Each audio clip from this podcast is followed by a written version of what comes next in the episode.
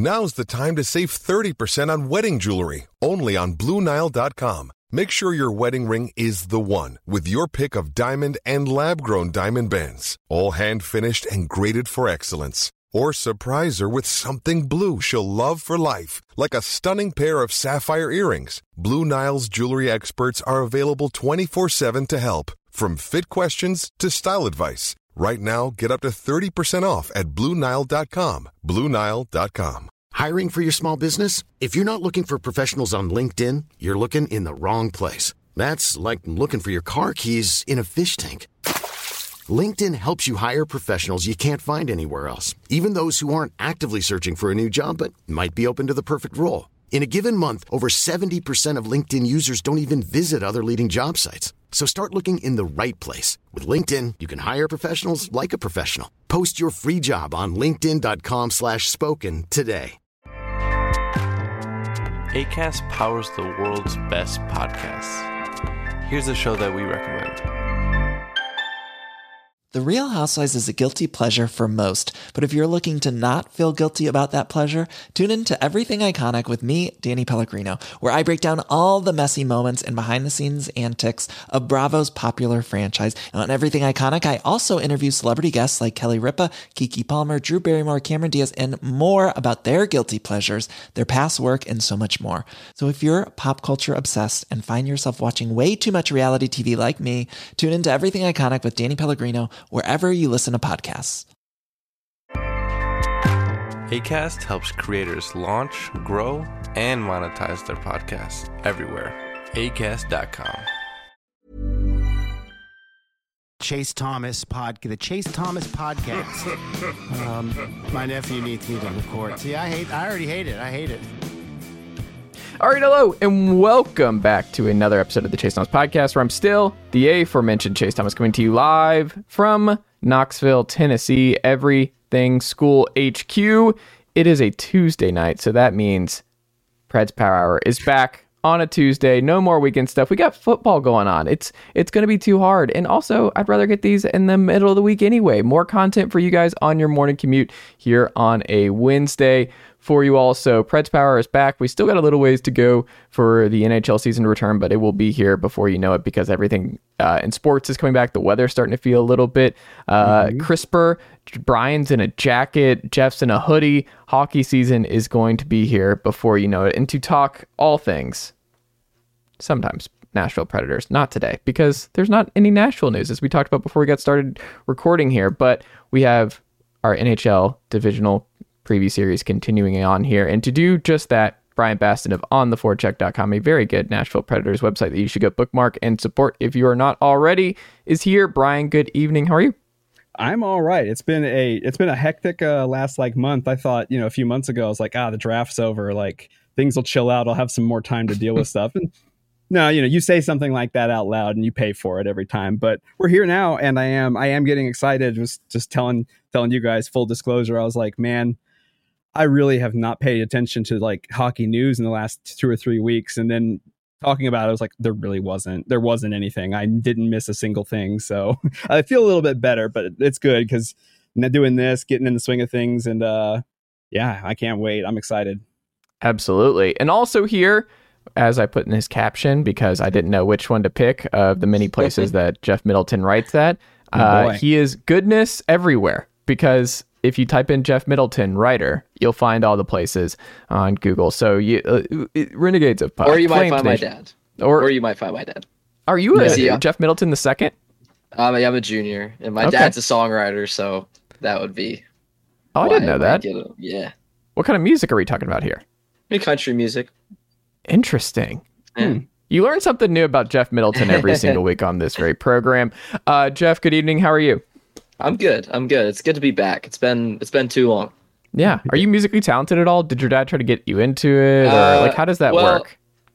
In uh, he he never like forced me into it. Neither my mom. My mom was never like, you need to do this because your dad does it or whatever.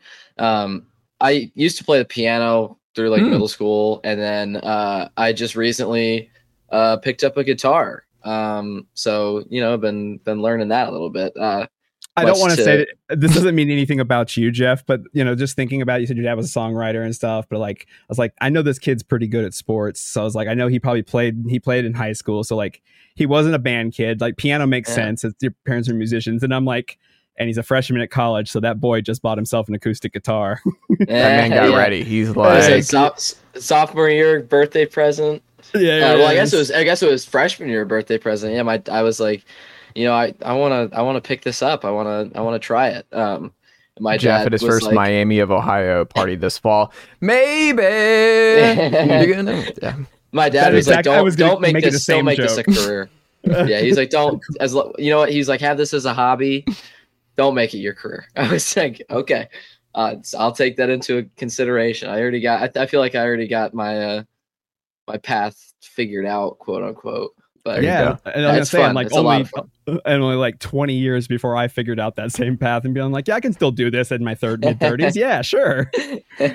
Hey, we're all there's no right timeline, and that's just honestly advice for everybody um, for the pursuit. Like any, like just any and every podcast, like uh, that you get uh, that you folks listen to. I want it to be positive, and like if we can have uh, any kinds of letter uh, recommendations here in terms of really anything with journalism and sports podcasting, writing, everything else.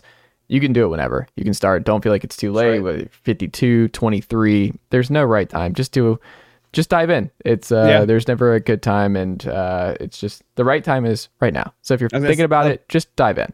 Being completely honest, and I've said this before, you know, in public, is that like five years ago, six years ago, even, like I really wasn't watching hockey at all. Mm. Um, like I started watching the Preds because I got on the bandwagon with the cup. And then the next season I had a newborn. So I was, you know, sitting in that sitting in the in the bedroom at night, you know, feeding all night long. So I'd sit there and just have a phone out there and you know, no no, not much of a background. I don't have these childhood memories of hockey outside of um, when I lived in North Dakota and go to go to UND games. Um, but just very not. Oh, and the random Stanley Cup final game I went to in Tampa. But um, you know, I don't have that. And if you know, I tell people, and this isn't disparaging myself, but it is a little. But if I can do this, I think anybody pretty much can. And that's and it's just a matter of you know what you want to do and how much you enjoy it. Because if you love it, then it's it's easy to do. Yeah. Um, and so, you know, throw yourself out there. You don't have to start and be like, all right, I'm quitting my job. I'm going to be a writer. I don't know that I would recommend that, but just get out there and do something No. in your spare time. If you're going to, I mean, if you're a person like, like I was, where you would get on Twitter or, or message boards and, you know, fire off like 30 different posts after a game, like, yeah, that's like two articles. Like I have my editor, you know, I have Kate, she tells me all the time, she's like, you just tweeted like a 10 tweet thread. She's like, that could have been an article, Bryan. So Yeah. it's, you can do it. So, you know, it's, it's, it's definitely something, but anyways, we're going to, let's, you know, hope for the future for you guys, um, and hope for the future for these teams, although some more than others, I guess. So Absolutely. Well, that's a nice lead in. Uh, uh, Like, hey, it's like a catch up show because we've been away for a, a few weeks now. So I'm glad that uh, we're we're just reconvening here and uh, reminding the good folks uh, why Preds Power works so well with Jeff, Bryan, and myself each and every week here on the Chase Thomas podcast. Uh, if you have any Preds questions for us, you can tweet at us, Pod Chase Thomas on Twitter. You can email us at Chase Thomas Podcast at gmail.com. Uh, going forward, look out for these every single Wednesday, taping these on Tuesday nights. Uh, so look out for that each and every week at this very time. Check us out on YouTube, well over 1.3 su- thousand subs on the YouTube channel. Um, so make sure you're locked in there. Full episodes, clips, shorts, all that good stuff. A lot of big shorts and TikToks and everything else coming up this fall that are literally in the chamber uh, right now. So check out all of that. Um, but yeah, love to hear from you guys. Chase Thomas Podcast at gmail.com or tweet at us, uh, Jeff, Bryan, and myself, and we'd be happy to talk about that on this very show. Uh, Bryan, The Atlantic, that's what we're doing this week. Um, you had a song, and the reason I'm starting with this particular team is that you said that you were going to talk about the Montreal Canadiens in uh, song form, which speaks to Jeff Middleton, who will be the judge here as someone who comes from a musically gifted uh, background. So I didn't know that we would have this uh, level of judge uh, on this very program, but now we we have someone with some sort of genetic uh, musical taste here that I very much do not have. So Bryan, the floor is yours.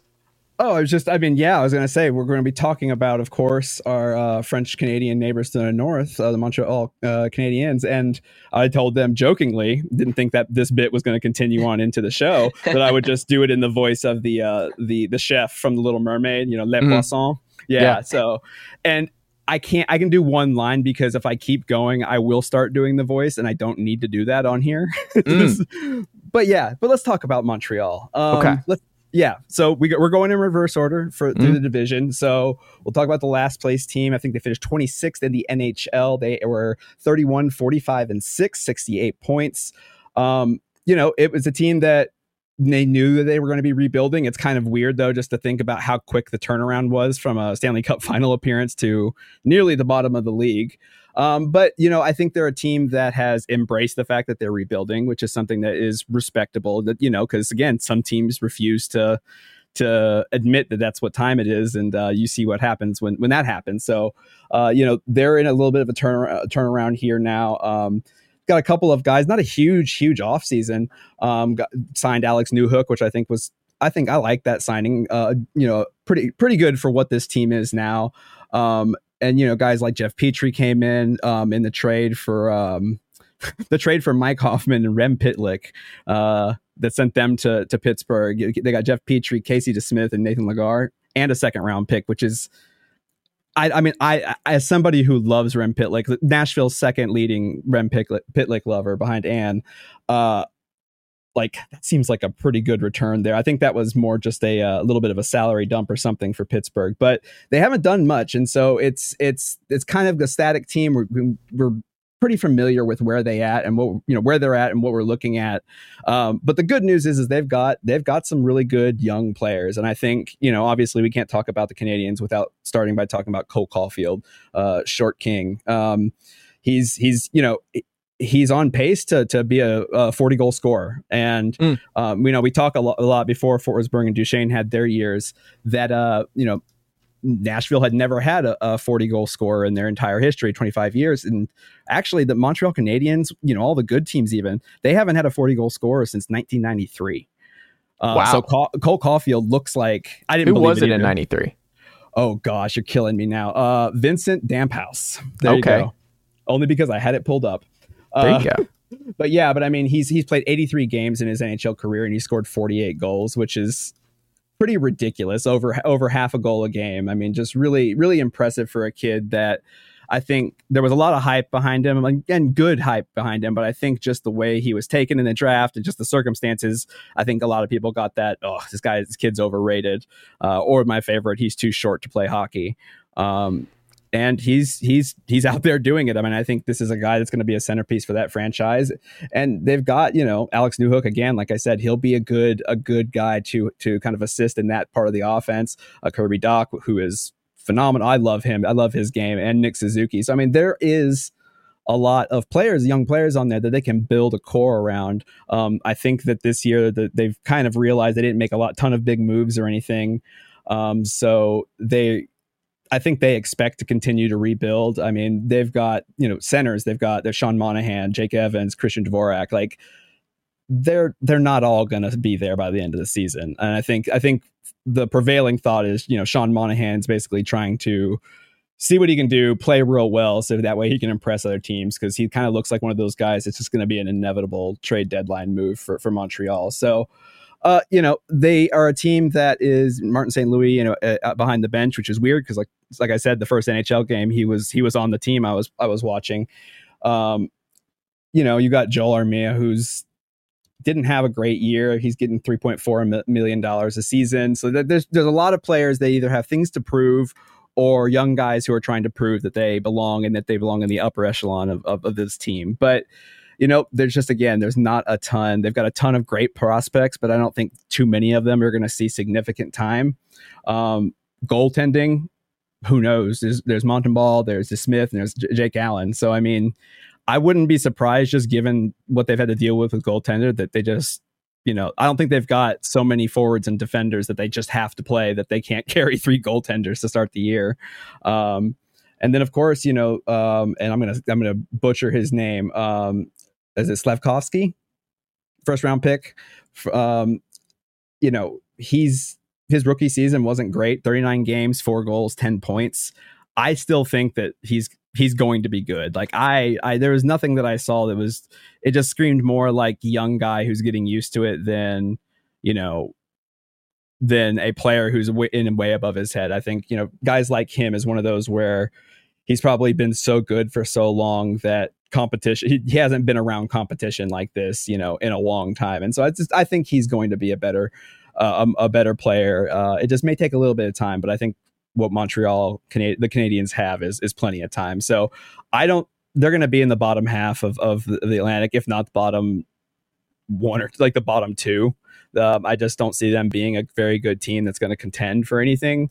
Uh, but that's okay because you know sometimes you have to go through these years to to get the better ones, and so I think they just stay on course and don't do anything too outrageous with you know at the deadline and they kind of stock up a little bit. I think they'll be they'll be on their way because they've got some really good they've got a really good young core. So Jeff, thumbs up or thumbs down is your final answer on the Canadiens offseason based on what Bryan just said.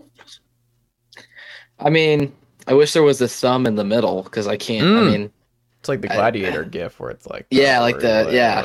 Um, it's hard because like like Bryan said, like I don't think there's going to be a ton of improvement, but I also don't think that's that's what they want. I mean, if I'd I'd probably go thumbs up, hmm. just because you know Alex Newhook is is a good player.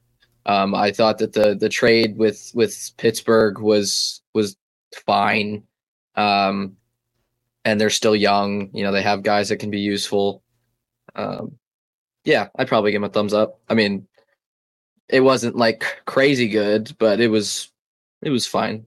It was solid. Yeah, it's another one of those teams too, where like some of the players that have left may make the team a little bit better. Uh, guys like I don't know Denis Gurianov, um, you know that he won't he won't be playing for the Canadians anymore, you so know, they might get a little better. First liner, Denis Gurianov. Second liner. I'm sorry. It's just that's too, my favorite meme. That's my favorite it's just meme. So it's so much fun to like to poke you and let just knowing that you're gonna you're gonna go. Uh, yeah. Oh, so I mean, but, it's, it's so good. But again, like if you're a Montreal fan, like yeah, it's it's rough. Uh, but I mean, considering the fact that the team again got to the Cup Finals, kind of crashed back down to earth, but the team kind of seems to be embracing the mentality that it's time to rebuild. Like you know, again, sometimes teams can go to the cup finals and not win it and then not admit to themselves that they need to be rebuilding for, you know, what, six, seven years. Yeah. And that's not that's not always fun. So I don't know who you're talking about, but we'll move on. I it doesn't ring a bell, but you know, mystery unsolved on this very program. Um, the Detroit Red Wings, Jeff. Um, moving on up maybe a little bit. It wasn't that long ago that this was a roster and a situation that I think we looked around the league terrible GM situation. Um, really wouldn't commit to uh, a long term rebuild. It's where the Red Wings, and you see this in sports where like certain franchises and their history kind of blinds them. Uh, to rebuilds and painful rebuilds. Um, and then there's like the like for instance, Bryan. I was I want to say the Dallas Cowboys, but there are teams, uh, big teams and big logos. Like the Red Wings logo is just iconic, and they're an mm-hmm. iconic franchise. So I think it's just a little bit harder when teams like them and the Blackhawks and a few others uh, accepting that they need to do a a full on teardown. But it seems like uh, the Detroit Red Ring, the Detroit Red Wings are moving in the right direction. But what say you on their offseason, Jeff Middleton?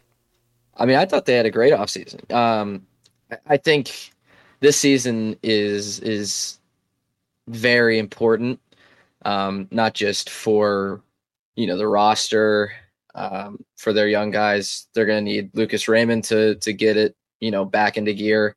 Last year, he wasn't like the world beater that everybody thought he could be after his excellent rookie season. Um, you know, they're going to have to see some younger guys step up. Uh, you know, Marco Kasper could make the roster out of camp if he plays well enough. Uh, Simon Edvinsson, that'll be interesting to see what he can do. And Elmer Soderblom, those are two big old, big old Swedish guys that can really play hockey. Um, and they're really skilled too. Um, you know, Elmer Soderblom, he had, he, I mean, he made some he made a pretty big impact on the team um, last season when he got into games. Um, you know, not just physically, but his skill for a guy his size is, is out of this world. Um, and Edvinsson, you know, he's high draft pick. He's a guy that you know he's going to be an offensive driver on that blue line, but they you know they need to just see more steps taken from him to um, just you know solidify himself in an NHL in an NHL lineup. Um, but I mean the big the big name is is uh, Alex DeBrincat.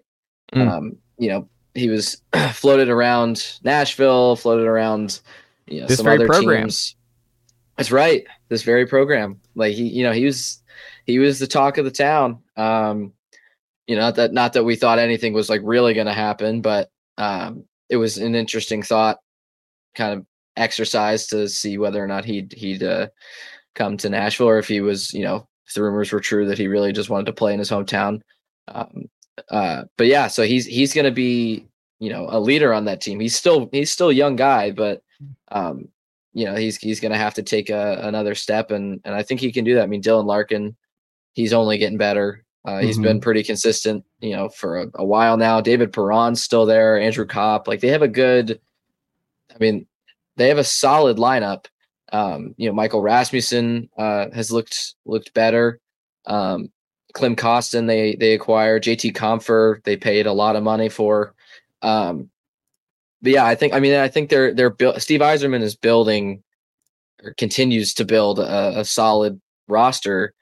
Um, but you know, I, there have been questions uh, that whether or not you know is is uh, is Steve Yzerman really like is the Yzer plan going as well as you know people really think it is, or is it just the fact that it's Steve Yzerman and he made these great moves and like you know is it a is it a facade basically? Like is hmm. is the talk around Steve Yzerman because he's Steve Yzerman and not because he's made all these insane moves? It was just like one or two of them that really kind of you know put in his put in people's mind that he's like this fantastic GM which I think he is a really good GM I think I don't think it's like you know I don't think that's really it. But there I mean I think it's fair to ask you know you've had you know three seasons of Steve Yzerman or or however many and we've seen improvement but you know last season they they were still they still had a losing record. You know they were Mm. expected to contend for a wild card spot and they didn't do that. They finished 24th in the NHL um but yeah I, think I think this season is is a really big one I think they need guys to step up I think they need you know I think they need 40 goal Alex to bring it back I think they need Lucas Raymond to to be Lucas Raymond again, you know, 50, 60 point guy with strong, you know, with with better defensive numbers because his defense, I don't if I remember correctly, was not very good. Um it has and has it hasn't been very good. Um and then it, I would I think Red Wings fans would love to see what those young guys can do. Um I I think that that would be uh you know that would be helpful for them to kind of see what the top of their prospect pool looks like, but it would also be, you know, you're bringing in these these young guys that are, you know, energetic, fast. They have an offensive mindset. You know, they're trying to score. Um, that you know, they're they're they're going to be a fun team to watch. I think. Um, but you know, a lot of a lot of the talk around Detroit this season and this offseason has been one improving the roster and two getting statistical improvements and how to how to get that. I like it. I like it. The Red Wings are going to be interesting going into next year. Um, we'll end the Red Wings thing unless you have something else to add, Bryan.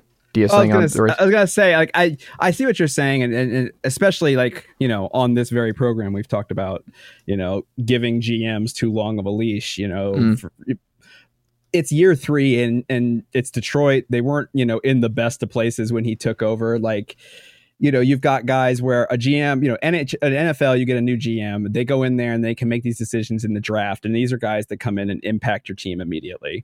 Mm. A GM comes in, and you know, Barry Trotz, he's not. go- We're gonna have no idea if his the draft strategy was, you know, was it, what you know, how it actually worked out for two, three, maybe four years. Mm. And so, like, I, I, it's he hasn't, you know, you look at it and just like I haven't seen a ton of just like bad head scratching moves for Detroit. I mean, I don't blame them for the uh, Nedeljkovic uh, signing. Like, I thought he was going to be, a, I thought that was a great move when it happened, and I still don't.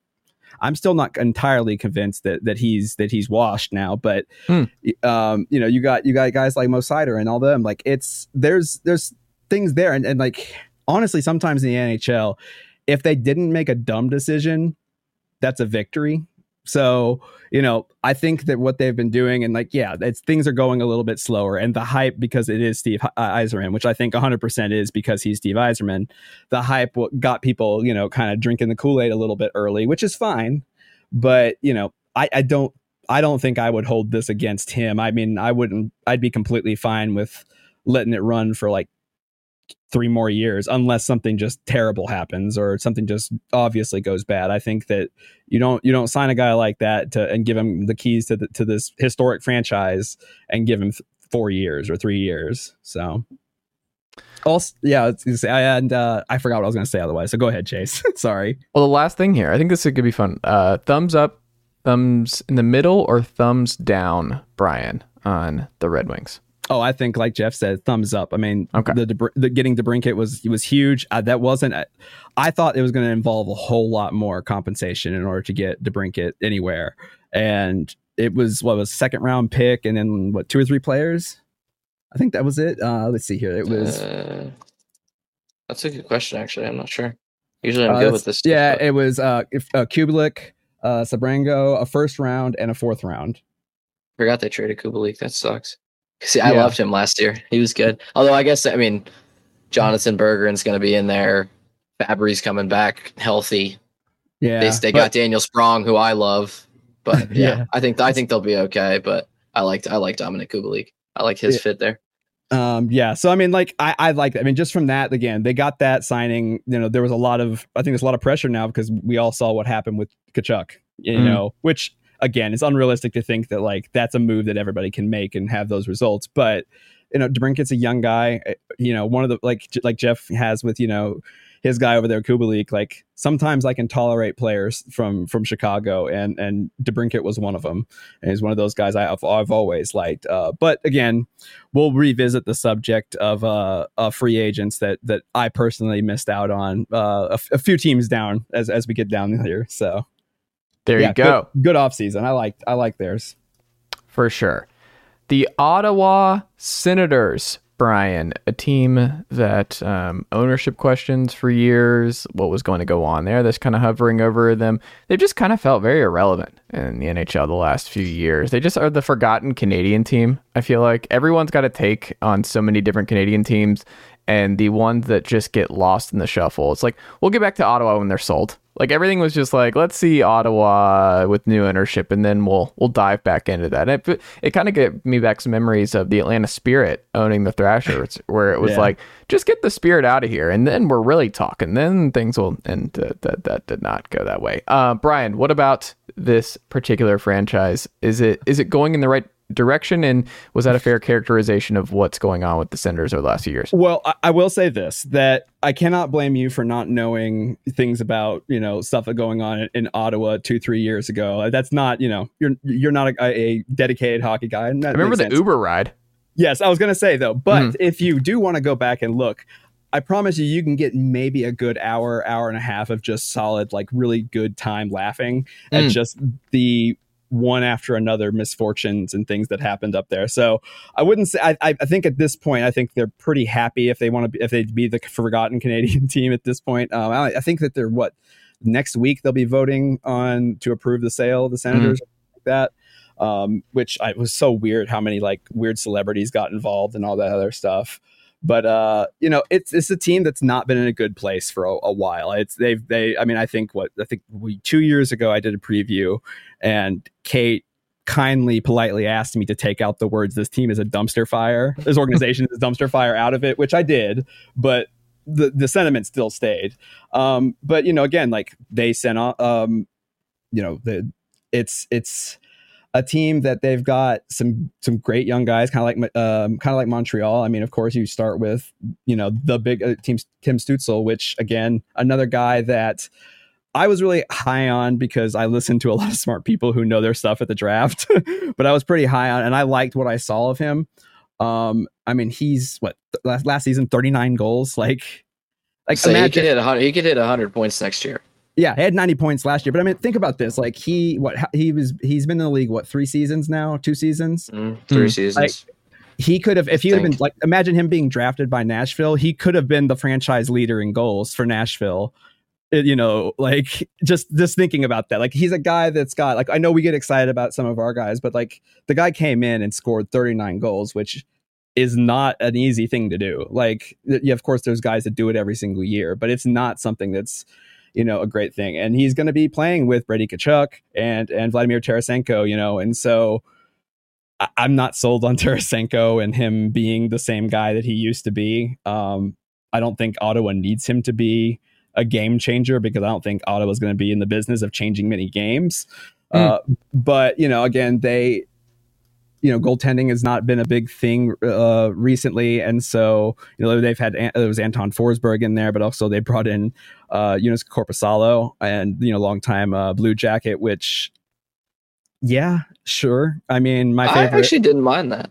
I, I mean, he, you know, he was good with LA he was so. fine. He was fine. I think I was never I was never really huge on him, but uh, it's you know that's it's a good stopgap. He's not a bad goaltender. Let's put it that way. Like he that's not putting them in like it's not going to be like the, a huge weakness for him. Um, but you know, again, outside of Stützle, you've got you know a couple other things and like a team that looks like they could be better. I just don't see that as as you know, I've seen a couple of, of, of, places and some writers talking about how they think that they're gonna they're gonna you know finish like top three in the division. And I was just like, I I can't see that. Um, but I will say they did make one other addition. I'm just going to do this kind of just as a shout out, personal shout out. But uh, their new director of analytics, uh, uh, Sean Tierney, who mm. him and I on uh, on Twitter doing Tableau stuff, like kind of got started right about the same time. And him and I would talk. And of course, like I, it was me asking about 80% of the questions to him. Uh, but he was an amazing guy, great guy. Wanted to, he was one of the, I think the people that was always reaching out to see if I needed help on something or to learn something or give me some information. Uh, went up and worked for Sportlogiq for the last, what, four, three, four seasons. And then now, um, you know, Ottawa, they'd had that article come out, what, five or six years ago about how Ottawa has been like this homegrown hotbed for like analytics experts in hockey. I mean, you know, Mike, mm. uh, you know, there's they had Micah McCurdy there uh, in their backyard. They had Manny, um, who you know, who who's I think he's working in baseball now, but he he was the one who started like the first big uh, after War on Ice, you know, with Corsica.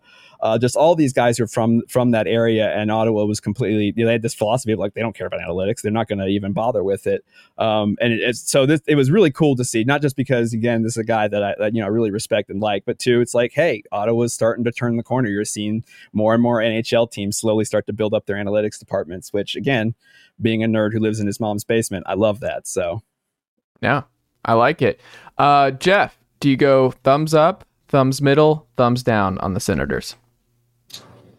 Um, I'd probably go like thumbs up, but not okay. barely. I mean, I think I'm more optimistic about Joonas Korpisalo than Bryan is. Mm-hmm. Uh, I mean, he had a 921 save percentage in LA and a 911 save percentage in Columbus last year. So playing in front of that, playing behind that Columbus team with that, you know, that save percentage. I mean, I haven't looked super in depth at his, you know, other goaltending metrics, and but the last I checked, I th- thought they were, you know, pretty good considering the situation he was in before he went to LA.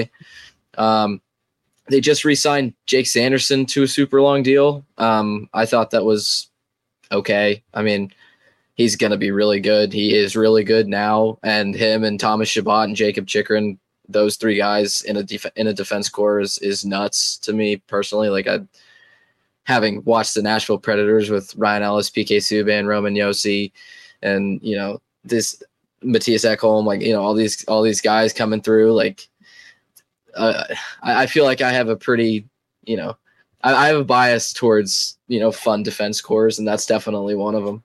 Um, yeah, I think you know they figured out what to do with Alex DeBrincat. You know, I thought the return was a little bit, uh, you know, mediocre at best. Mm-hmm. Um, but you know, they they're not going into the season with that hanging over their head, and they can just go in with their young guys. Um, and they're you know, they're you know Tim Stützle is a phenomenal player. He's mm-hmm. he's so good.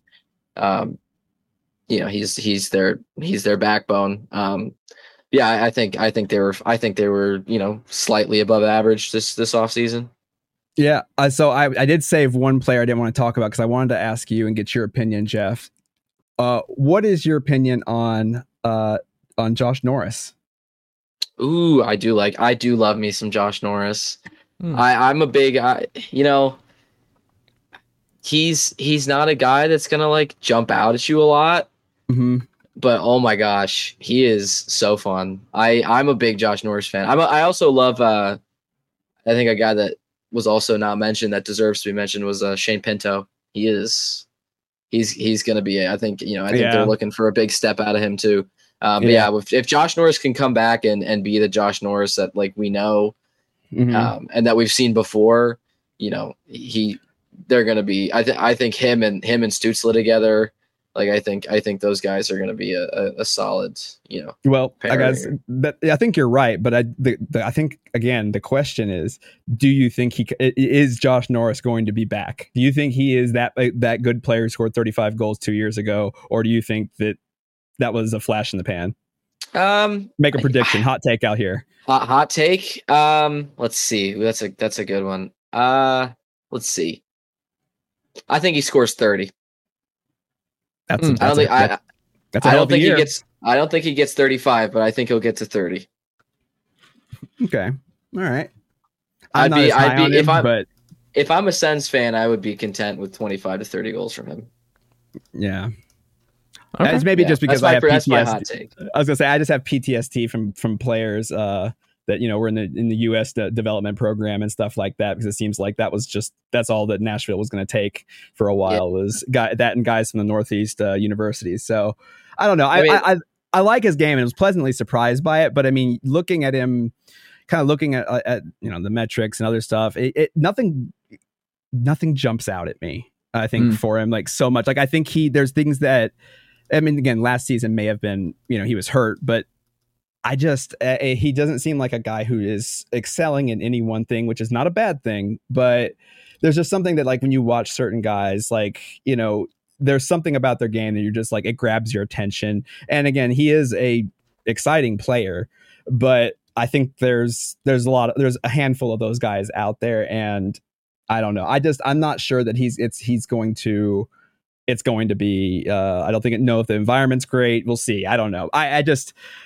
it was it's a gut feeling i think more than anything. And the more i talk about it the more i realize that i did not have as much of an argument as uh jeff did pr- pr- prepared for this.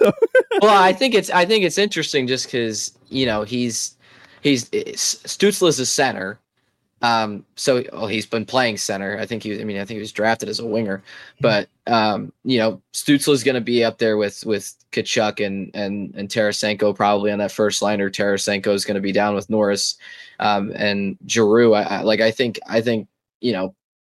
I think it will depend on on Giroux and, and Batherson. I mean, we know what we know what Tkachuk can bring. He's you know he's going to score his goals. He's going to get to the front. Um, but you know, I don't think Claude Giroux is going to be a guy that's you know scoring a bunch of goals. I think he's going to be the one that's setting it up.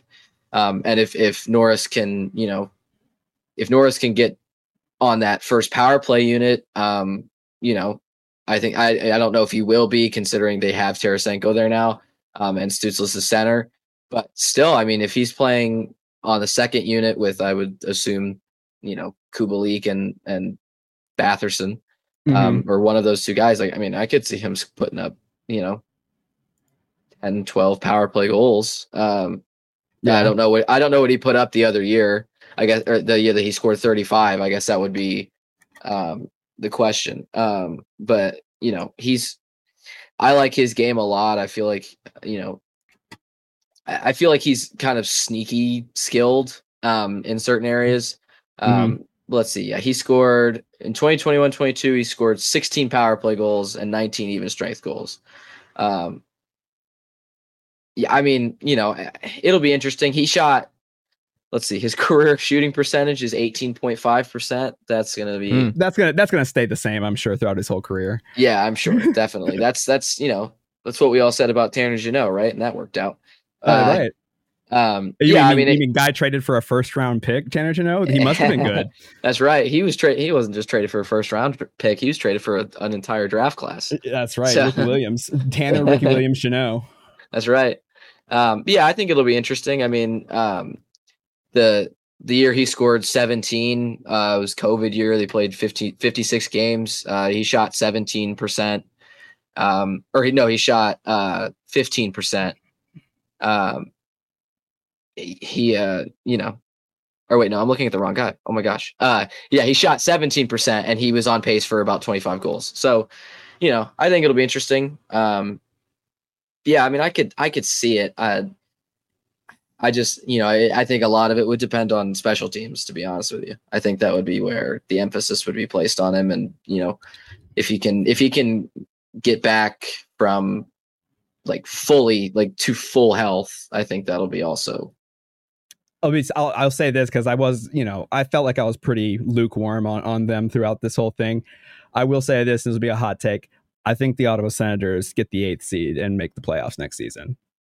Mm. I do think so. I do think they do that, and I think it's a perfect time for that to happen for them as an organization, as a franchise, as in transition. So, I think they've got a really great future ahead of them.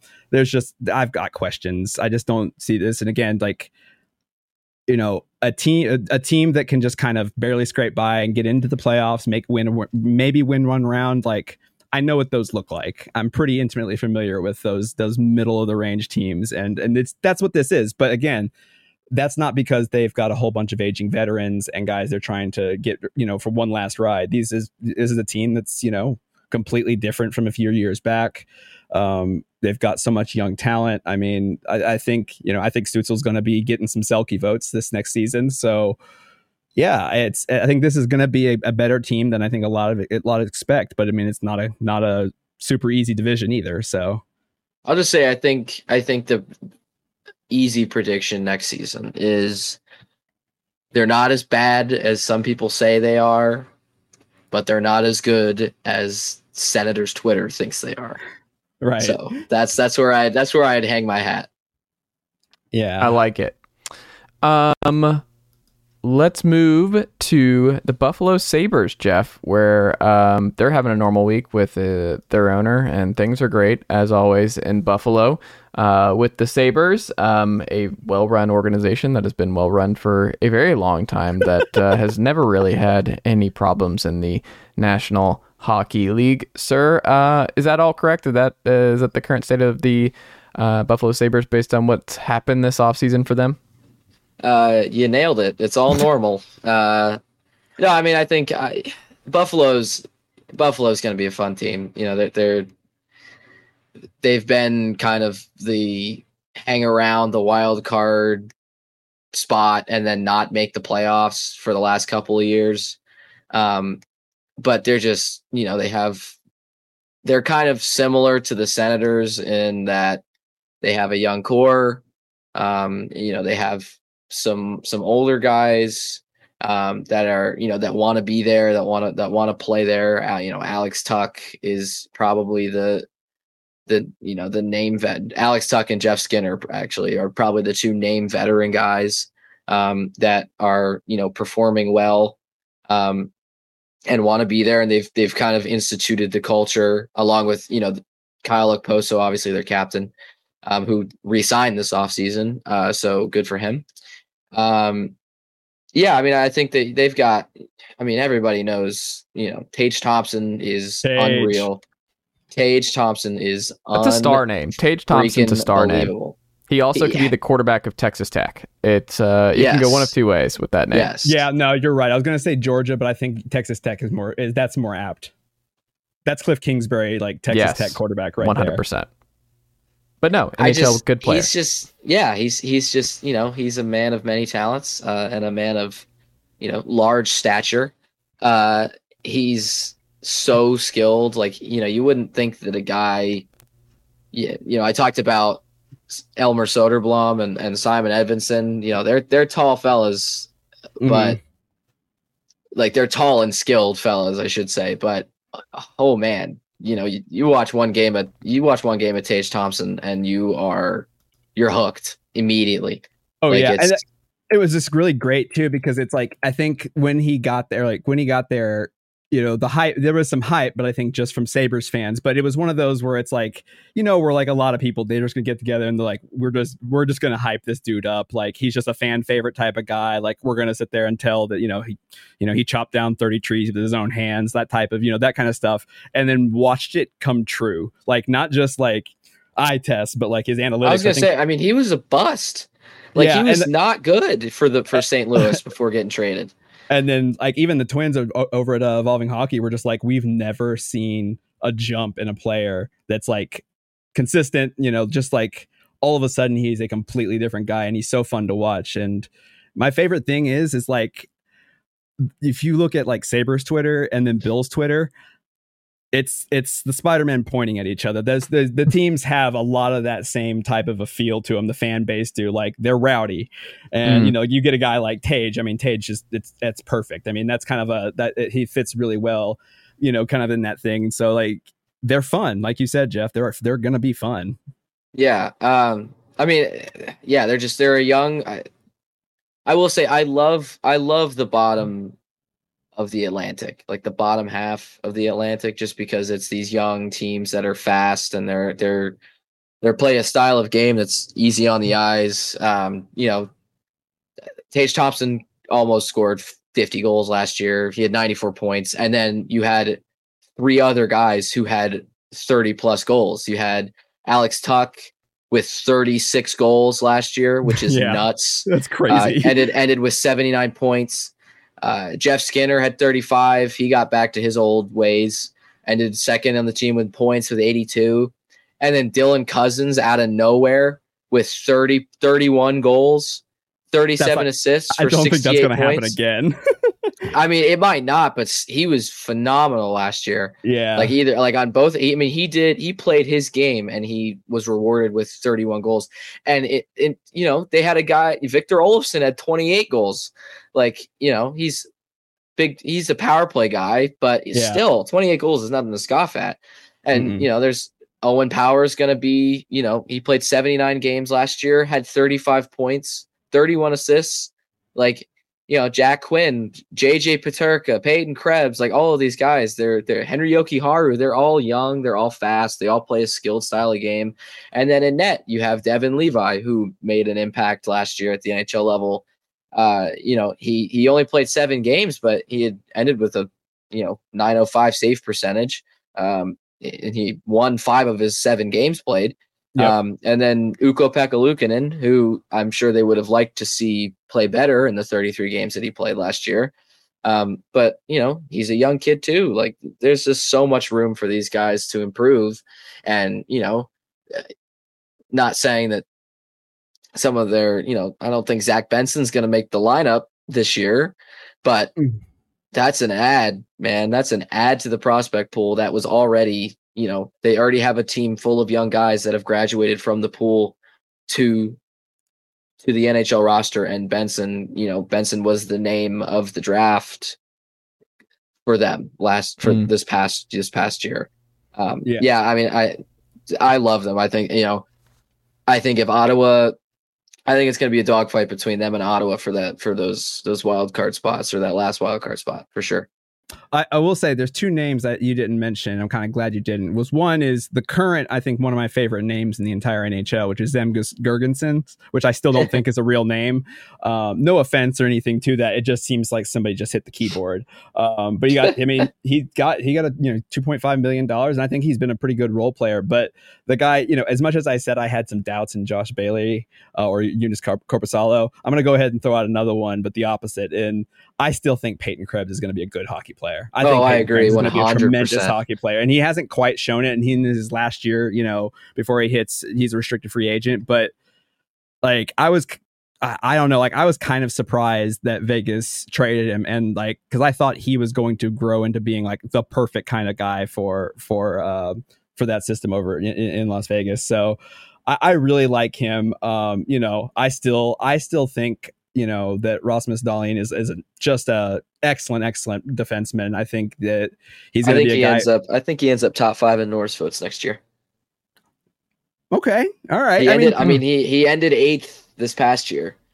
So, yeah. I mean, yeah. And that's, I mean, 'cause, yeah. It's it's, I it's think- another bold prediction, but I'll you know, Yeah, but yeah. I mean, I, I I'll stick say- my limb out for him. Yeah, I, I'm I'm I'm curious, but I think I think Peyton Krebs is one of those guys that I actually again I there's a handful of guys that I can say I watched them you know in juniors or something, and Krebs was one- you know Krebs was one of them, and I I just I love the way he plays.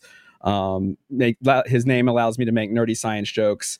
Uh, it's it's really good. So I don't know. I think they're I think they're a really fun team, and honestly, you know, I, I think with the top half of the division, I think that one or two of these teams might be due to kind of tumble down a little bit. I mean, I wouldn't be surprised to see Buffalo and Ottawa in. Mm. It's a really I think, positive yeah. pod on the Central Division, th- or on the um, what what did I just say? The uh, Atlantic Division. It's about to get Um, real thus far. negative. I'll tell you that much. That's one, two. I mean, and we haven't even. And for the good folks uh, uh, keeping score here at home, we have not gotten to the Panthers, the Lightning, the Maple Leafs, and the Bruins here in the final four. And this has been a very positive uh, portion of the program. But I think this is a good lead in to those big four, uh, the big four of the division.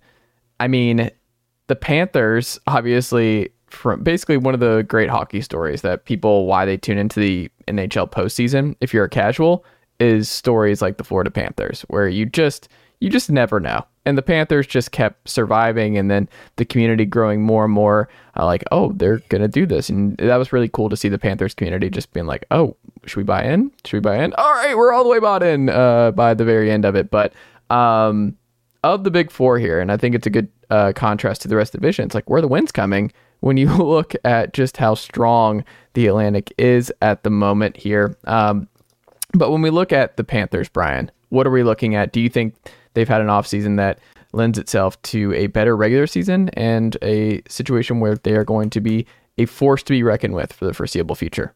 So Jeff, if you were wondering why I signed the teams the way they did, I know why. I it was hard for I me to give why. up. It was hard for me to give up Buffalo, but I had to have Florida because I'm going to tell you, the Florida There's Panthers one guy it- that I know. That This I They had an I- I know incredible- who this is going to be. they had an incredible offseason. Um, incredible, incredible. incredible offseason, maybe the best free agent, the best signing in in all of hockey in the last decade. Um, Mhm. no, but they did, and they got they got my boy Evan Rodrigues. Um, again, I talked about Evan Rodrigues. I talk about Alex DeBrincat. I have to probably just stop talking about guys that I want to come to Nashville because I think that's the problem. But I mean, this is a team that's that squeaked in um 42 32 and 8 in the regular season then lost 4 to 1 you know to Vegas in that in the finals. Their team that was um high pace you know they high scoring. I think they were 6 in the league and uh you know goals goals per game.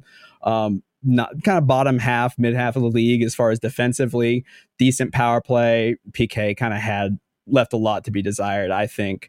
But I mean they controlled they controlled play. I mean, they're third in the league in in, in shot uh, Corsi percentage. You know, they they were dominating shot attempts uh, on you know on a night by nightly basis. You know, goals ex- expected goals. I mean, they they were eighth. Um, you know, they are eighth in the NHL in goals, but fifth, you know, expected goals. This is a team that kind of left a couple. They left some of that stuff, you know, out there on the ice that could have been goals. And and you know, again, you got you've got Alexander Barkov, who is just is immortal, never going to die. He's going to score ninety points. It's just it happens um, you know, Carter Verhaeghe, Verhaeghe, Verhaeghe sorry.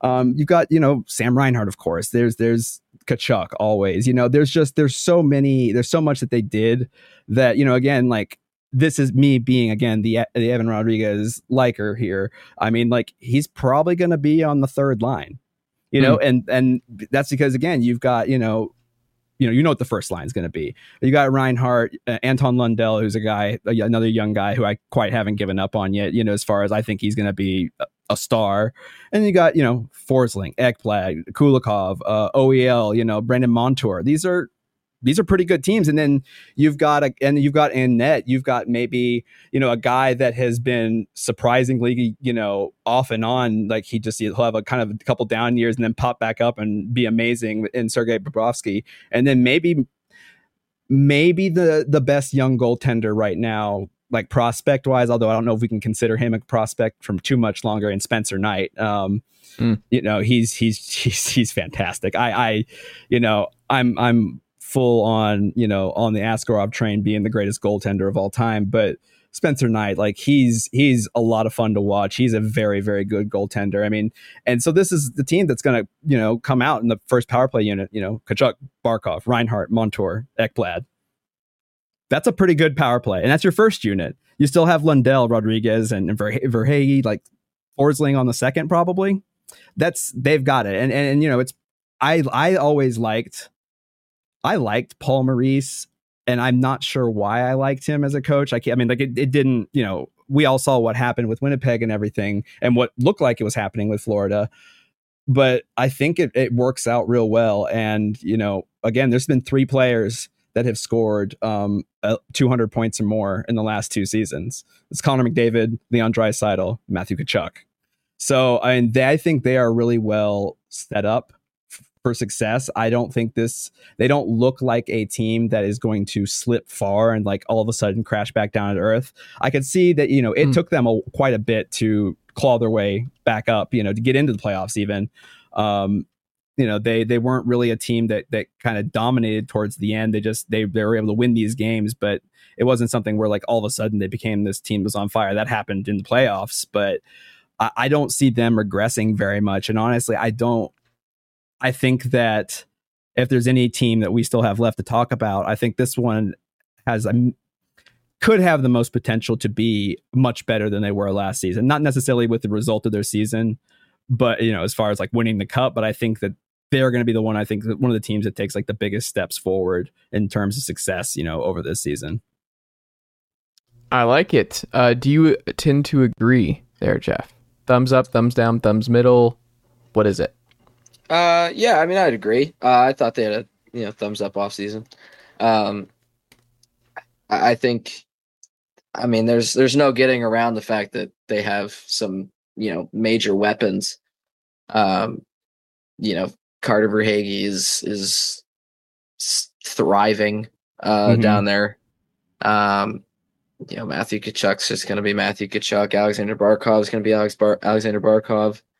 Um, I think I think it'll be interesting to to see how Bobrovsky how he performs. Not not saying that he's going to be you know garbage, but how he performs as a backup. Which being let's be honest.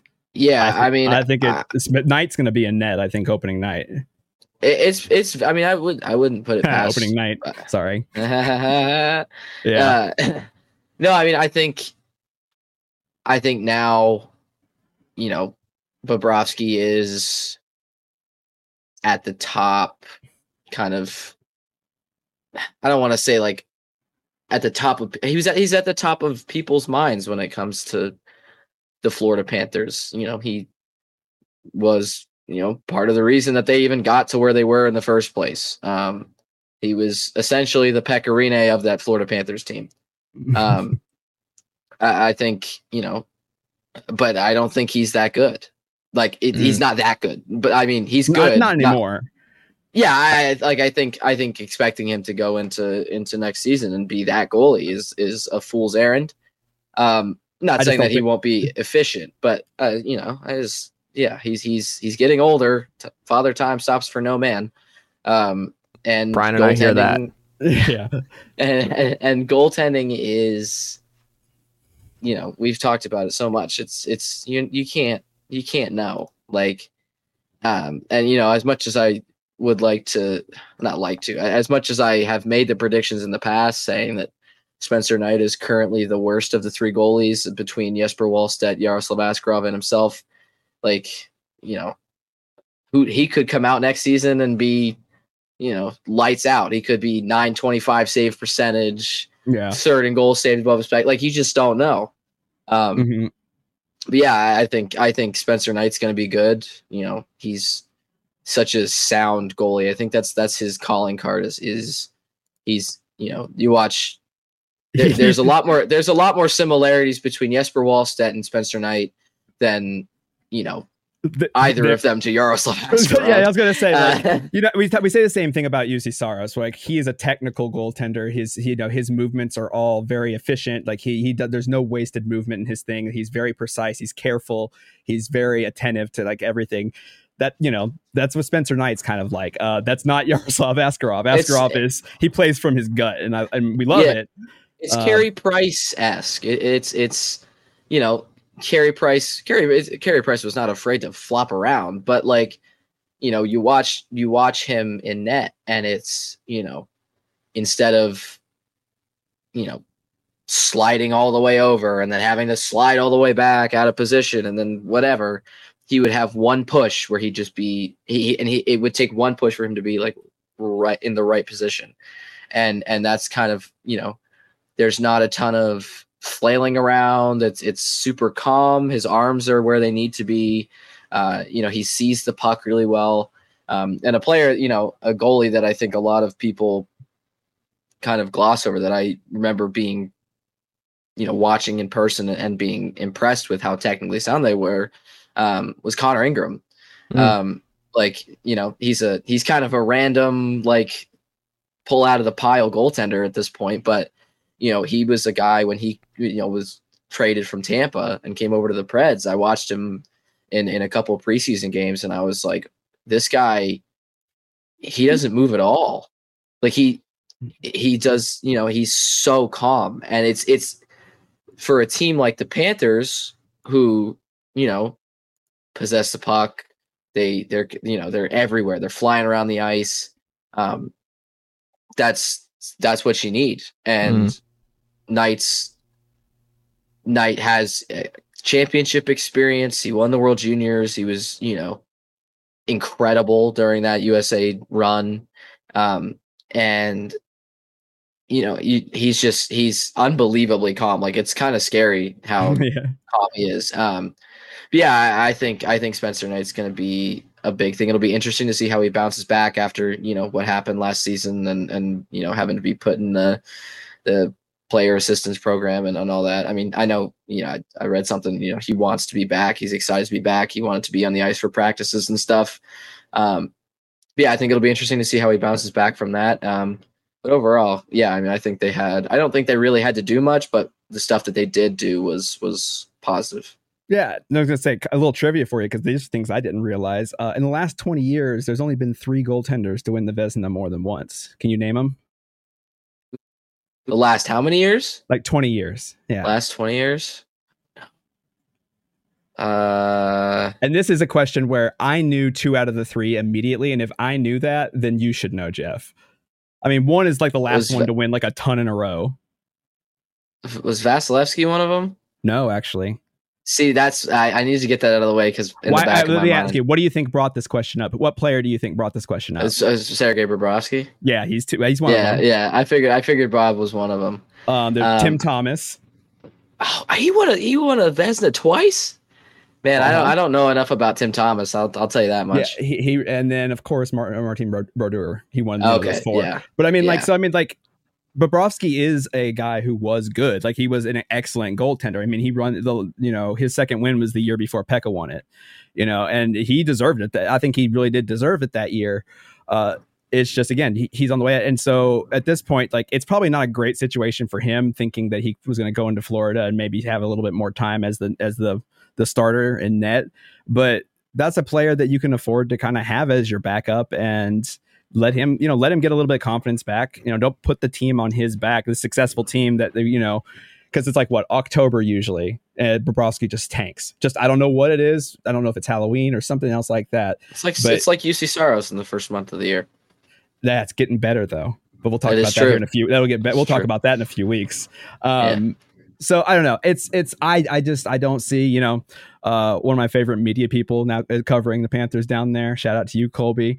Uh, you know I, I, just I like what they're doing, and I it, we, you're right. We are strangely optimistic about the teams in this division, but I think it's just kind of a you've got teams that are fun right now, and you've got teams that are going to be fun in the future and Montreal. So I mean, it's like it's it's Cole Caufield's going to score 50 goals next year, and you're going to regret saying that. I mean, that's fine if he wants to become the Connor McDavid of of lighting up the league and not so being if, able if to the, the team goals, dragging him down.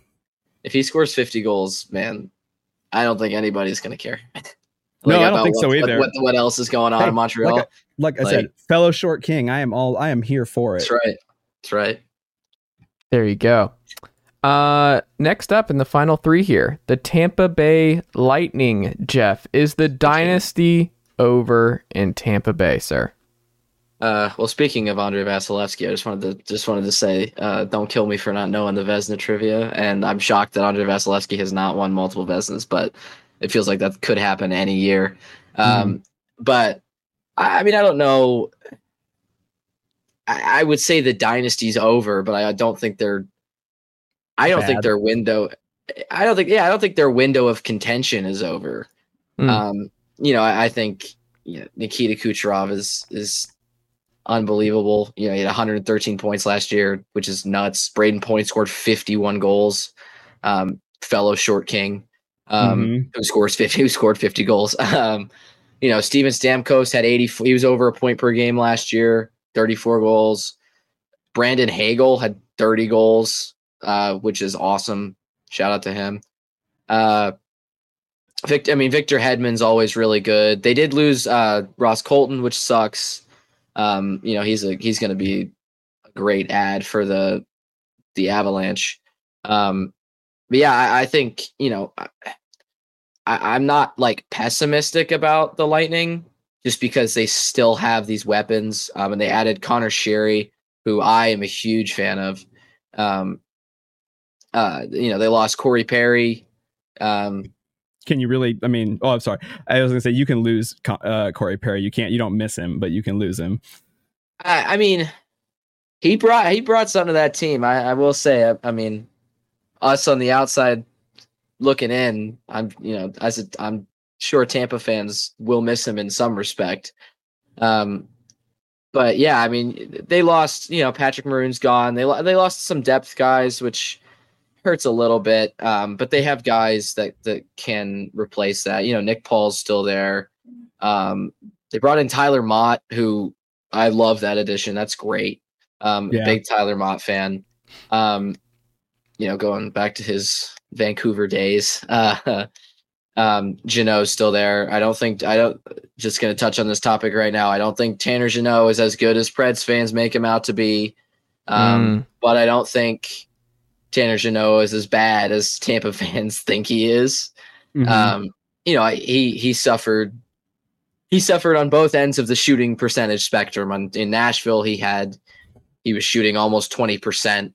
He was he was, which is nuts. Which again, it's, it's, Um, it's super sustainable if you're not a stats Yeah. guy. Chase, uh, t- yeah, Yeah. twenty percent is like it's everybody does that in the NHL. yeah, um, well, it's also like thank you for your service because that trade was great. So he's like right. any Preds fan who complains about that. It's like no, thank you for your service because that's that could pay dividends down the And line. he was he was a fun guy to watch. He was entertaining, and that's Well, I that think rookie that's- I year think was that's what, crazy. like, it was fun. Yeah, I, I that's what that's what you know. That's what I'm. I'm gonna come out and say it. Like you know, Nashville fans they they love they love the fun guys to watch. They might not be the best players, but they love the fun guys to watch. Rocco Mm. Grimaldi being one of them. We already touched on him. You know, I, I think Tanner Jeannot he appealed to the animalistic parts of our hockey watching brains. He hit people really hard. He went to the front of the net. He got into fights. He, you know, you know, made people angry. He scored goals at an insane rate. Like I, the- I mean, the I- guy's undrafted. I mean, this undrafted guy. I mean, that's yeah, he's a good story. there was no expectations behind him, and so it was fun to follow it. You know, it was fun, but also like at a, at a certain point, and if you if you go back and read my Twitter feed, there's a certain point where I'm like, guys, you have to calm down. He's not gonna do hmm. this for his career. He's he we let's have fun saying that he's an undrafted, you know, free agent that scored almost he scored 20 something goals. twenty four. 24 goals, but but let's also remember that he's an undrafted free agent that was playing in the ECHL before like you know, shout out to my ECHL guys, but like come on, like it's not that just doesn't happen. That's just not Mm. the To sport be of hockey. fair, to be fair, he played six in two years. He played eight games in the ECHL for for the Everblades. So Still yes. though, I, I right, he's he's a player, and, and I'll, I'll take it and put it to Preds fans a different, little bit different way. If you're Tanner Jeannot, and like I now we can pretend like he had a say in this. He didn't, but he- they pretend he had a say in this. And you're looking at the state of Nashville right now. You're looking at the state of Tampa right now. These are teams that were have been good. You know, Tampa more so than than Nashville, but you know are in various states of like kind of just coming down from that window. And you're a Tanner Jeannot where you went, you know, 24 your first season, and then you had 56 games where you scored five, and then he did scored once with with Tampa in 20 games. If you're a guy like Tanner Jeannot, undrafted free agent, like did not spend a ton of time in like an organizational pipeline developing, like what do you think is going to be better for Tanner Jeannot's career in the next two or three years? Do you think it'll be better for him playing in Tampa, or do you think it'll be better for him playing in Nashville? For him personally, because I think I know the answer to that. But also, you know, he's he's a player that he's also going to be, probably do well eventually because he has a better chance of doing well because he's got a better team around him than he would in Nashville. So if you're a Tanner Jeannot fan, like I get it. It's fun. This isn't one of those, you know, where it's just a, a bandwagon where we're all piling on the guy because I mean, everybody really did like, like him. But, you know, if you're a fan of the, of, of the player, you know, Tanner Jeannot is in a good spot and it really benefited Nashville. And I think Nashville is not, he's not, he was not going to be a difference maker you know, he wasn't going to single handedly get them, you know, 10 more wins this season just from his play. And that's okay because that's not who he was meant to be. So I, it's, it's one of those that's like, yeah, Tampa fans are really down on him. But I mean, if we were in, if I was in their shoes, I would be too because God, that was a weird trade. Um, so, I mean, I, I just, I, I, you know, he's fun to watch. I, I think mm-hmm. that's, I think that's a fair assessment. I think if you come at me and you're like, you know, why are you so down on him? It's not because he's not a fun guy to watch. It's not because he's, you know, a bad player. It's just because the way he's being talked about is is nuts. I'm sorry, but he's not the next Tom Wilson. Okay? Like he's he's just not. And that's okay. He doesn't have to be. He's a third liner on a fantastic Tampa Bay team, and that's mm-hmm. great. Mm-hmm. He's not going to score what he's not going to be a guy that only scores one goal in 20 games. I think anybody that thinks that I think they're wrong because he was last year, even in Nashville, he suffered from poor shooting numbers.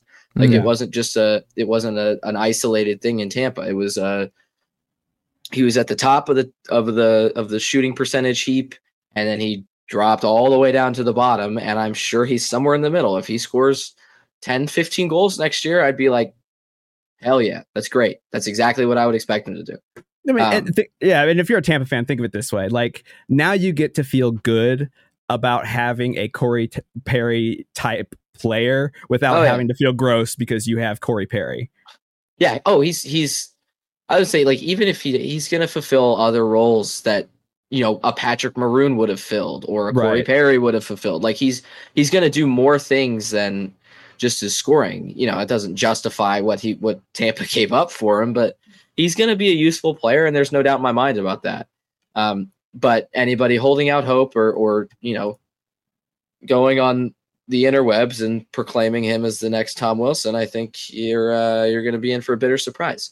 Um, that's that's surprising. I don't think I've seen that comparison. Oh, yeah, it's it's out there, man. oh man. But yeah, no, I, I mean, I th- going back to the, the whole team instead of just Tanner Jeannot, I, you know, they have a they have a solid foundation as they have you know for a long time now. Um, Andrei Vasilevskiy still in net. He's still incredible. You know, mm-hmm. top three goalie in the league. Victor Hedman is still Victor Hedman. Uh, Mikhail Sergachev, he's he's a great player. Anthony Cirelli, haven't even touched on him yet. He's one of my favorite players in the NHL. I think. Um, I think one of the most overlooked second line centers in the entire league. Um, but yeah, I, I, think you know uh, I think Nick Perbix is going to be an interesting guy to watch next year. Um, yeah, you know, I, I, think they have they have a, a good team um, that can contend if they if they if they get the uh, the kind of performances from the guys that you know or the same kind of performances, I should say. I mean, I think you need Steven Stamkos to be healthy. Um, and he was last year, which was great. It was so mm-hmm. fun to watch a healthy Steven Stamkos. Um, and you know you saw what Tampa could do, uh, you know, with him. Um, Brett, I I don't know if they need 50 goals from Brayden Point again, but I'm sure they're going to get 40, 45, mm-hmm. maybe 50 goals again from him. Um, he's awesome. Uh, yeah, I think I think they're a good team. I thought they had a they had a solid offseason, um, replaced some depth guys.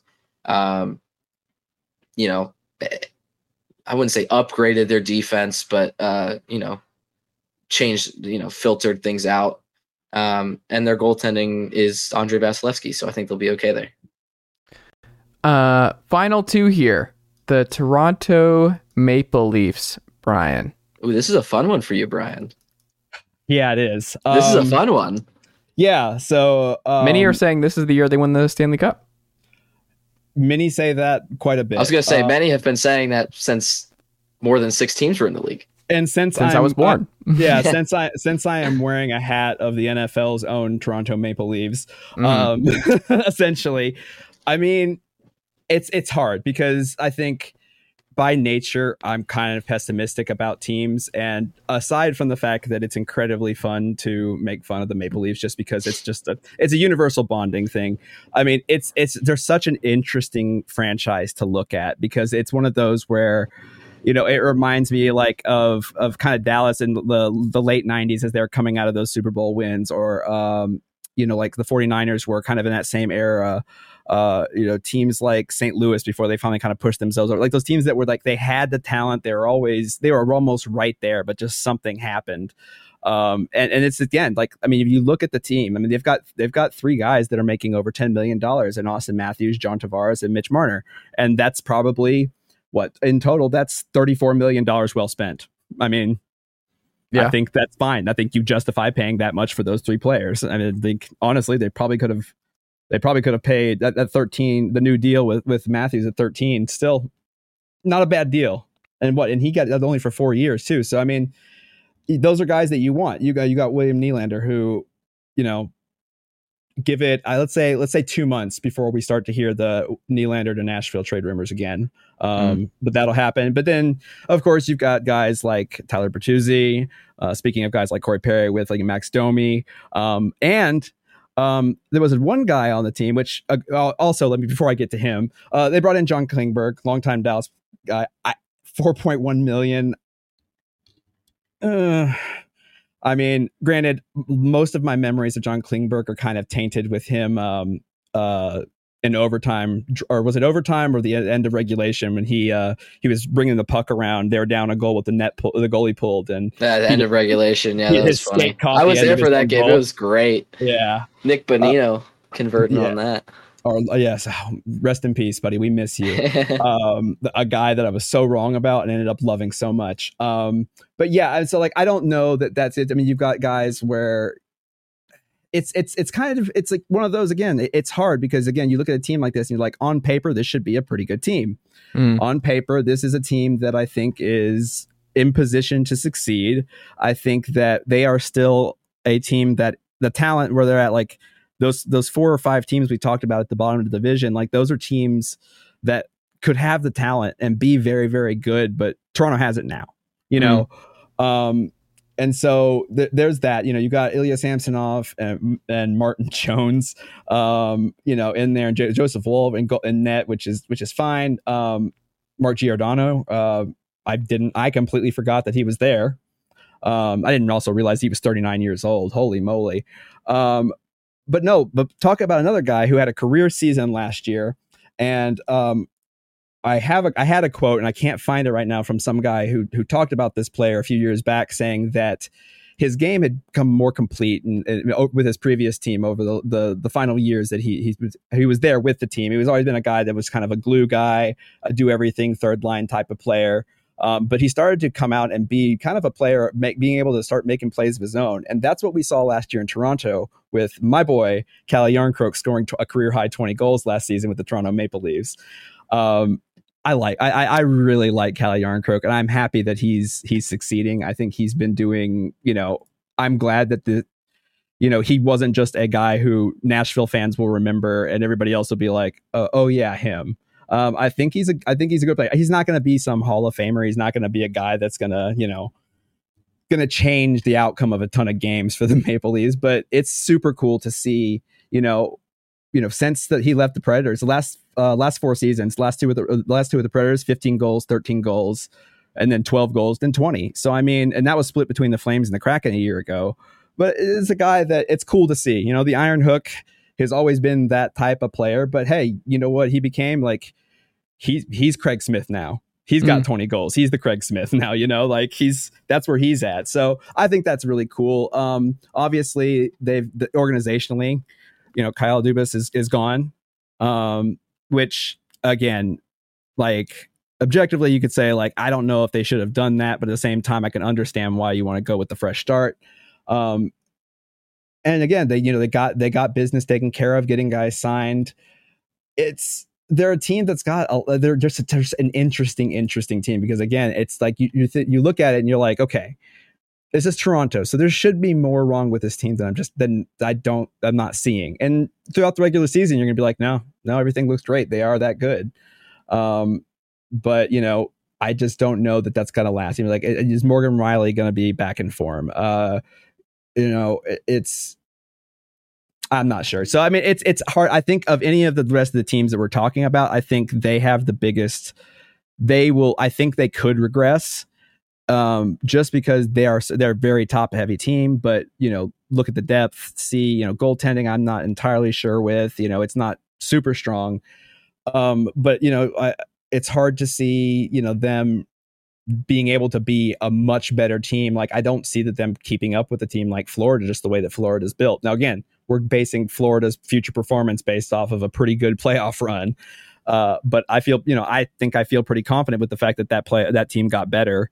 Um, and there's not a ton for, for for Toronto that I think that that makes them there. Uh, you know, that does that takes an already very very good team, very good regular season team, you know, and makes them that much better. So I mean, yeah, just because they didn't improve as much, mostly just because they didn't have as much room to improve, but uh, you know, it's it's it's hard. It's hard to sit there and be like, ah, this is the year. This is the one. Um, you know, you got Bertuzzi, Domi, Klingberg. Like, I just don't think those guys are going to be difference makers. I mean, just just being honest, and and they're gonna have a really good special teams. They're gonna have a good offense.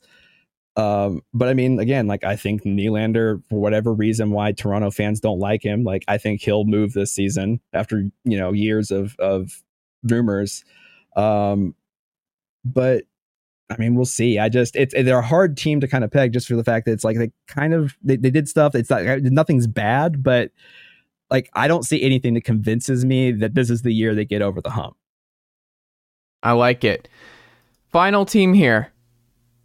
The Boston Bruins who would give anything for the season to start tomorrow to just make the la- the the lasting memory of this offseason being what happened to the Bruins that um, all of NHL fans outside of uh, the the good folks up there in Boston enjoyed immensely what happened uh, to the Bruins, made history in the way that you really don't want to make history.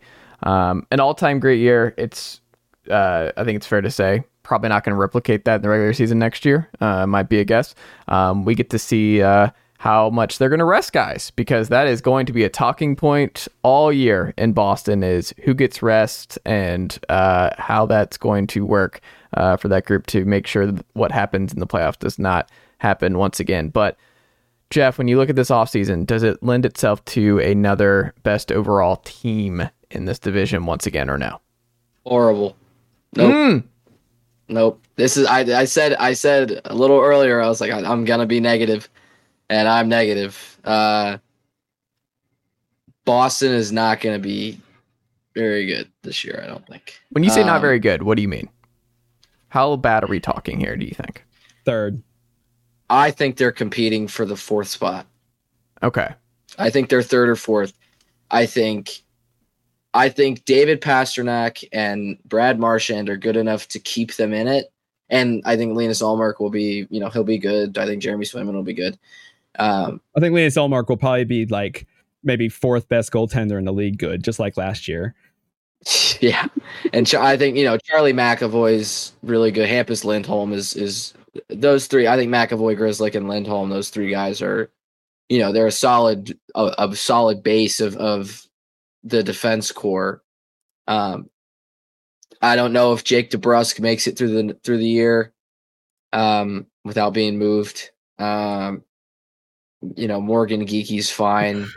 They brought back Milan Lucic for God knows what reason. uh, James Van Riemsdyk for God knows what reason. I mean, it's the same. Can, it's the same reason. There's like two people on Twitter who suggest him every single time the conversation about who Nashville could get as a free agent. Yeah, uh, yeah. just he can he can stand in front of the net and deflect pucks, and like he's not completely useless, but he's you know he's he's just old. He doesn't do anything. He's you know he gets hurt. Like I, I you know, um, but man, the top two centers being Charlie Coyle and Pavel Zacha is a mess. Mm. Uh, no Patrice Bergeron. Um, no David Krejci. I just that's a huge hole. Um, yeah, I don't think it's a big enough hole to say that they're out of the playoffs entirely, but I also, you know, would I take, you know, would I take Tampa over them? Yeah. Would I take Toronto over them? Yeah. In the regular season, especially. Um, would I take Florida over them? Probably. The real question is, would I take Buffalo or Ottawa over them? Um, and you know, you could probably convince me. Uh, but I think you know, David Pastrnak's arguably the best goal scorer in the entire league right now. He scored 61 last year, um, which is you know phenomenal. I mean, granted, his team was also phenomenal last year, but um, yeah, and I think Brad Marchand is is one of the best wingers in the NHL. You know, I think they have two of the top five to seven wingers in the entire league.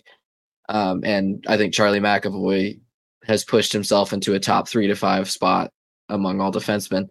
Um, the kid's elite. The he like he's he is one of my favorite defensemen to watch. He's not going to be, you know, Cale Makar skating around everybody or Roman Josi skating around everybody or you right. know all of that fun stuff. But man, there's just like on a physical level, on a on a two way level.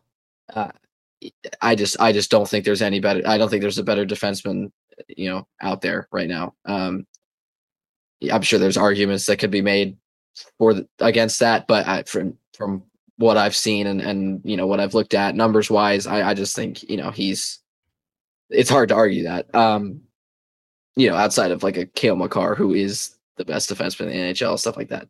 Um, but you know, I I think you know I think Linus Ullmark is is going to have to be good. Like a, uh, he's going to have to have another year. Like we'll last he, year. We'll see if he earned the Vezina with a team that's not going to be. That's right. That's right. That'll be uh, that will be interesting because, you know, Patrice Bergeron and David Krejci are two very good defensive centers. You know, Patrice, yeah, Patrice Bergeron. Was, yeah, Patrice was pretty good. Yeah, he was. He was right. fine. He, yeah, yeah, I think they're uh, going to rename an award basically after yeah, him. But yeah, yeah, he's all right. Um, but yeah, like he, you know, they they took a lot of the. I think you know. I think Brad Marchand is is. I think I think Bergeron, Pastrnak, and Marchand are are three guys that you can really look at and be like, you know, even like especially for Pastrnak. Like I'm impressed that a guy who can score 61 goals in a year can also be like an average to above average defensive player. Um, like you know Brad Marchand. I don't think I don't think Brad Marchand had you know, the year that he would have liked to last year. He scored 67 points in 73 games. Um, you know, Pastrnak got 113, which is, you know, crazy. For reference, Pastrnak was first on the team at 113 and Marchand was second at 67. So that just that just kind of explains to you the, the gap between the, the first and second places. But you know, I, I think Marchand's a guy that you know that can be up and around a point per game, if not more. Um, but yeah, I mean, they lost. You know, Bergeron was their third leading scorer. Krejci was their fifth leading scorer. Um, you know, they lost those two guys, and that's you know that's not going to be an easy hole to replace. You know, they don't have Taylor Hall anymore. Um, he was their he was tenth overall in scoring for them. Not great, but he scored 16 goals. Um, and he was also, uh, you know, he, he's Taylor Hall. He's a, a fast guy that can control the puck and create plays with his skating. Um, Dmitry Orlov, uh, he's not here any. He's not there anymore. He was great for the 23 games that he played with them. Uh, Bertuzzi's not there anymore. Uh, Craig Smith is gone. You know, you beat uh, me to it. rip, rip Craig Smith. Uh, Craig Smith. He's he's with that. He's with Matt Duchene in Dallas now. Is he um, really? I think so. Yeah, yeah if, if, I remember correctly. That's that's a cool move. Um, yeah, I think that's really cool. Uh, but yeah, he's with Dallas. Okay, just want to make sure. Um, yeah, I think they lost a lot of guys that are scoring threats, um, and, and, guys that you know can be effective on the defensive end of the ice. So it'll be interesting to see kind of how they adjust to that. Um, you know, they don't have a number one center right now, and that's going to be a big question mark going into next year. Um, you know, because no one's going to fulfill what Patrice Bergeron is and what he does, but you know, I'm sure you could find a way to you know, money ball it and recreate it in the aggregate, I guess. But uh, yeah, that's going to be that's. I mean, that's. I'm not. I, I just you know they lost a lot of guys, so this offseason I can't be positive about for them at all. So here's where I'm gonna. I'm not gonna necessarily disagree with it. I'm not gonna necessarily be positive, but I will say if you look at this team and you say that they lost, you say without any other context, you say you know Patrice Bergeron, um, and David Krejci, like they're gone, and for a lot, you know, obviously you're gonna be like, oh, it's two great players, but like you said, third, fifth leading scorers. And you're like, if you tell that, and then you're like, but you still have David Pastrnak and Brad Marchand. You've got Charlie Coyle. Like you've, I think that that's a that's a they can go from being insanely good to pretty damn good, and that I mean that's a a reasonable drop off to expect. Um, again, Ullmark, as much as I like to to poke fun at the whole Vezina situation, like he's a good goaltender and you know that's that's that's just how it is. Like you just if you're not good you don't win those games no matter if the team in front of you is doing that well. Like you it doesn't work. Um and and i think that they're in a better position I, again they're not gonna i don't know that they'll finish they're gonna fit win the division and walk away with it you know president's trophy all of that. But i mean like i still think that they will be a better team than toronto. Um you know and i think that they're one of the things we haven't talked about at all too is you look at cap space right now remaining for some of these teams. So Boston right now is sitting at they've got a little under nine hundred thousand dollars in cap space. Now let's go through. Let's go through. So the next team with l- less cap space um, that we've talked about, um, you go down all the way to the Florida Panthers. So they're just one point two million dollars over the cap. Reasonable. That's something that you know. There's that happens. Uh, and then you get to Montreal, four point eight million dollars over the cap right now. The Tampa Bay Lightning, the second worst team, $6.9 million over the cap. And then you have the Toronto Maple Leafs who are sitting at $13.2 million. Now, I know that they've like, they've already squirreled away and everybody kind of the open secret is, is they've got guys, they've got, you know, 10 million of that's going to go sit on L, uh, long-term IR and they're just going to stash them there.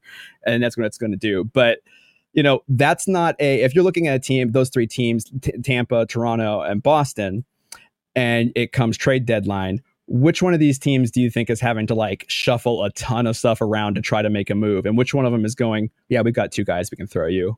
You know send us over a, a good you know send us over a good you know top six center i think that boston is able to do that i think they're in a good spot to where the core of what they have left is still very good and that it doesn't have to be a thing where this team is going to be on a decline for a long time i mean again everybody loves to hate a guy like Brad Marchand. I personally, I, I, I love him. I, I love his, you know, I just, I love that he exists to make people mad. Um, you know, but it, but he's an excellent hockey player. And there's these guys. The team is still still loaded. Um, and you know, so I, I'm I'm much higher on on Boston. Again, it's you can't. We're not. They're not going to replicate what they did last year. Losing Patrice Bergeron is hard, but I'd say if you have to lose Patrice Bergeron, do it as the Boston Bruins. You know, like that. If that's that's a team that can handle that, you know. Um, and so I, I, just I think that Boston still is in a good spot to continue to contend. I think that they I don't think the first line center thing will be as much of an issue um as the thing because I think they'll address it, but I, I you know I think it's not going to be too big. But yeah, I mean like they're not going to be a wild card team, that's for sure. I mean, I, ref, I you can quote me on that, but I just I don't think that they can drop low enough to not finish top three in the division. May, I mean, I I'm even hesitant to say top. You know, if they if they're they finish third, I don't think they'll finish third in the division to be honest. But I do think that they've got a lot more going for them with the potential of of this season and like you know Toronto's in a win now like in the next couple years. Like they are going to be win now do what you can. And so they're going to be up against the cap. They're going to be making moves. They're going to be trading away prospects. Like Boston can kind of just they can kind of just keep on you know? They can they can take that approach you know where okay let's just reload which again we made fun of people for saying that for so long. But I mean again if some a team's going to be able to re- reload instead of rebuild it's also Boston. So I like it Atlantic Division done. Where are we going uh, next week, fellas? So, so next week, well, we're gonna we're heading over to the Western Conference, and since of course Central is to be last, well, we got to go out to the West Coast, which so, some more uh, some more of my favorite teams in the NHL. So I'm looking forward to that. But what I'm looking forward to even more is here in a couple weeks when we do our Central preview because we have agreed that uh, Jeff and I will cover. We'll alternate some teams. We'll we'll cover it but but our very own host Chase is going to give us our Nashville Predators preview, Ooh. which I'm Ooh. very excited for. And, and that is not me trying to be like backhandedly mean. Like I'm very. I want to see how much of it, like how many of the stupid things I say that come back. Say out how much mouth. of us has, has rubbed off on Chase. But but I like I know I know you're a you're a great sports journalist, so I'm very excited just to get your a fresh like outside perspective to a guy who's this. not just in the hockey like you don't have hockey brain yet, Chase, and so it'll No, be that- interesting to see. I, I just have dumb fan brain where I'm just watching. I'm like, oh, oh, I'm just the I'm I get just redneck mad watching the Preds on a. As long a as you don't night. proclaim Rocco Grimaldi as the savior of the franchise, I think we'll be okay. He's you been go. around us too long that we're Yeah. gonna ruin him from all of that. So no. But that was good. I think this is gonna be a really fun division. I think this was a little bit. It seemed like a lot more positive than when we did the Yes. Metro. very Um, mu- a lot of teams moving in the right direction, which means there's going to be some teams that go in the wrong direction that we thought were going in the right direction. Oh, for uh, sure. This year, So so Jeff, like real quick, who's winning? Who's winning the uh the Atlantic? I'm gonna go Toronto. Mm, Wow. think I got Toronto, Tampa Bay. Um, who finishes last? Montreal. I think I think Montreal. Yeah, Okay, who is the Uh, biggest drop off from a year ago? Who Oh, drops the most spot? Boston. Boston. Okay. I think I think just I think just naturally it has to be Boston. yeah, Okay. I think that's. I mean, yeah. As far as the drop off again, As I say, you can't really not drop off far from 65 wins in an 82 game Yeah. season. Uh, yeah, I- I'd say Boston. I don't think Bruin fans are expecting it though. This will be uh if they are. I don't know. I, I don't know. I haven't really like gauged where they're at for this I mean, season. it's Mm. it's it's hard being in the city Find your nearest being, Duncan, man. and Get being the there. second best That's hockey right. team. It's, it's hard Mhm. being the second best hockey team in, in in that city, or at least for now, or was at the point in time. And they're they're they were very good last season, but they weren't the Boston Pride. So Oh, shots fired at the at very that. end here. well, I mean, there's no Um, shots fired because the Boston Pride do not exist I was anymore. So Yeah. That's another There podcast for another day. Uh, course. Bryan Bastin on theforecheck.com. Go subscribe today. Uh, if you have not already done so, uh, go subscribe to Renegades of Puck on YouTube as more off-season, like uh, way back when machine basically going on on Renegades of Puck. So go check that out. And then Jeff Middleton uh, on the forecheck. He's writing about Nashville FC. He's writing about the the Yankees. Um, I'm sure by next week he'll be writing about AJ Swann uh, being the worst quarterback in the SEC with the Vanderbilt Commodores. Uh, it's just one thing after another uh, with Jeff Middleton. But uh, thank you as always, and I'll talk to y'all next week.